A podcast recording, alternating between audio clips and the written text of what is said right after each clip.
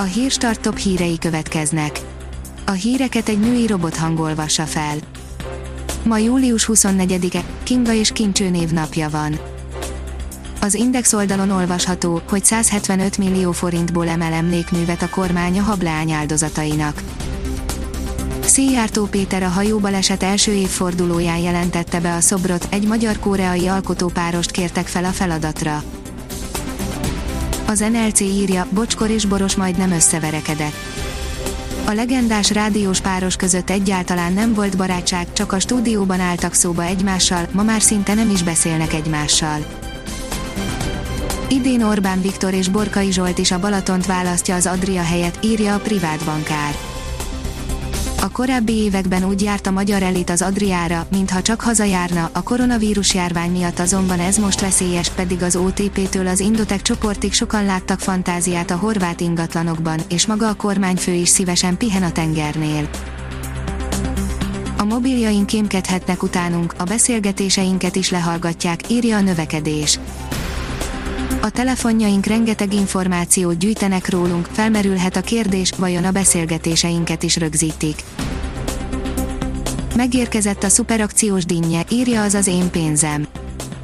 Tegnaptól több áruházlánc is 25-30%-kal olcsóbban adja a görög dinnye kilóját a korábbinál, érdemes kihasználni ezt a lehetőséget, mert számolta ki az azénpénzem.hu, más gyümölcsöknél a tavainak majdnem négyszeresére emelkedő ár is akad mégsem nyithat homokbányát Mészáros Lőrinc tájvédelmi területen, írja az M4.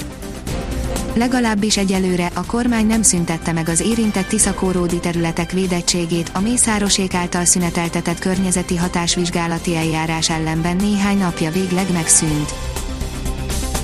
A Balaton.hu írja, a Gyenesdiási lett a legjobb strand a Balatonon csak úgy, mint az elmúlt években, idén is 35 strand mérette meg magát a versenyen, amelyet a Balatoni Szövetség, a Nők a Balatonért Egyesület, a Balatoni Turizmus Szövetség, a Balatoni Kör, a Balaton Felvidéki Nemzeti Park és a Magyar Turisztikai Ügynökség delegáltjai zsűriztek a megyei tiszti főorvosok mellett.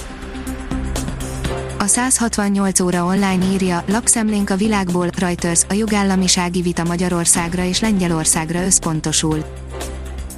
Tegnap tették közzé az Európai Unió által finanszírozott Médiapluralizmus és Médiaszabadság Központja friss, idei tanulmányát, amely átfogó képet ad a vizsgált téma helyzetéről a 27 EU tagállamban, valamint az Egyesült Királyságban, Albániában és Törökországban.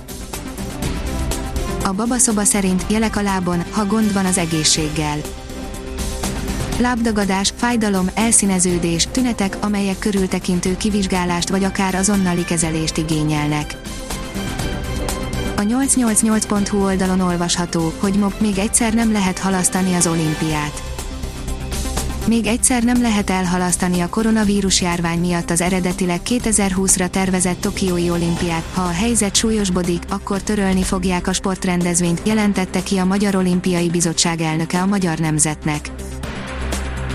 A kiderül oldalon olvasható, hogy eső áztatja a hétvége első felét Péntek este egy mediterrán ciklon éri el hazánkat, amely többfelé nagy mennyiségű esőt hoz, a csapadék tevékenység csak szombat délutántól kezd mérséklődni. Ha még több hírt szeretne hallani, kérjük, hogy látogassa meg a podcast.hírstart.hu oldalunkat, vagy keressen minket a Spotify csatornánkon. Az elhangzott hírek teljes terjedelemben elérhetőek weboldalunkon is. A hangfelolvasás nem jöhetett volna létre a Google Cloud és a Centrál Média csoport hírstart fejlesztései nélkül. A hírstart kísérleti adását hallotta, a technológiánkat folyamatosan fejlesztjük. Ha tetszett a hírblokkunk, kérjük, hogy ossza meg ismerőseivel, vagy értékelje közösségi csatornáinkon. Visszajelzése fontos számunkra. Köszönjük, hogy minket hallgatott!